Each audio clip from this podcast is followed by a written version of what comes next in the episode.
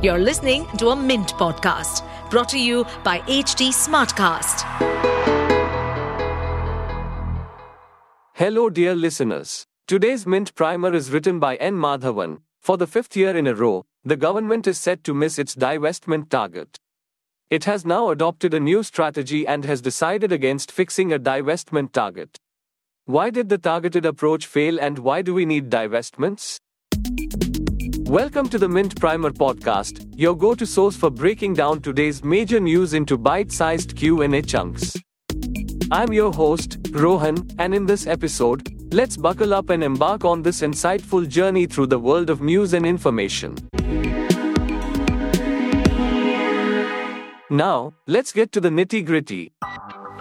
So the first question that pop-ups in the mind is, how has the strategy changed?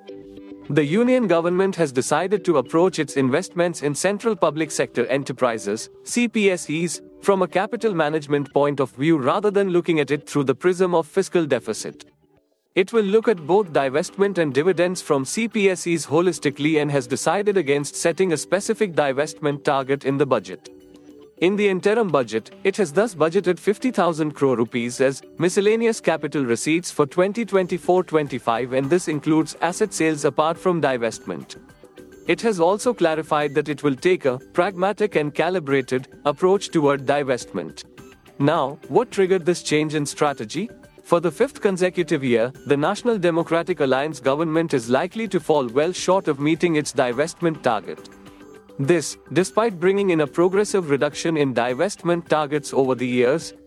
For twenty twenty-three twenty-four, it has revised downwards its original target of fifty-one thousand crore rupees to thirty thousand crore rupees in the interim budget.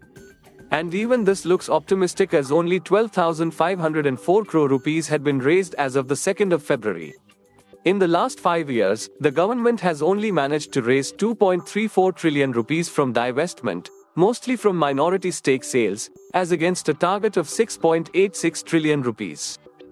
Are there any recent divestment successes? The Air India sale in twenty twenty to twenty-one is the biggest. The government also offered three point five percent of its stake in L I C through an initial public offering and raised twenty thousand five hundred sixteen crore rupees. I R E D A's I P O earlier this fiscal raised eight hundred fifty-eight crore rupees. A small number of offers for sale, Coal India, Rail Vikas Nigam, I R C O N, O N G C, I R C T C and H A L, account for a large share of divestment realization in recent years. What appears to be the problem? Timing a divestment right is key to getting the right valuation. The pandemic and geopolitical crises had turned the capital market sentiments bad. Also, political support for divestment is not broad-based. Most labor unions oppose it and have filed legal cases. State governments show no enthusiasm. Some divestments have been derailed by poor quality bidders. Divestment of B P C L, Pawan Hans, I D B I, Concor, B E M L, Shipping Corporation of India and N M D C have been held up for these reasons. Also, why is it necessary to continue divesting? One view is that governments are not good at doing business and should stay out of it. The other cites economic management. From twenty seventeen eighteen to twenty twenty-one twenty-two, C P S Es incurred a loss of one point five four trillion rupees. Air India, before its sale, was losing twenty crore rupees a day. Funding these losses is a bad way to deploy public finances. Divestment will make C P S Es efficient and help raise money that can be used to pay government debt and reduce the fiscal deficit. This will ensure better allocation of resources and catalyze economic growth. Well, folks, we hope you've enjoyed this eye-opening episode. Do you have questions or ideas for future topics? Drop them our way.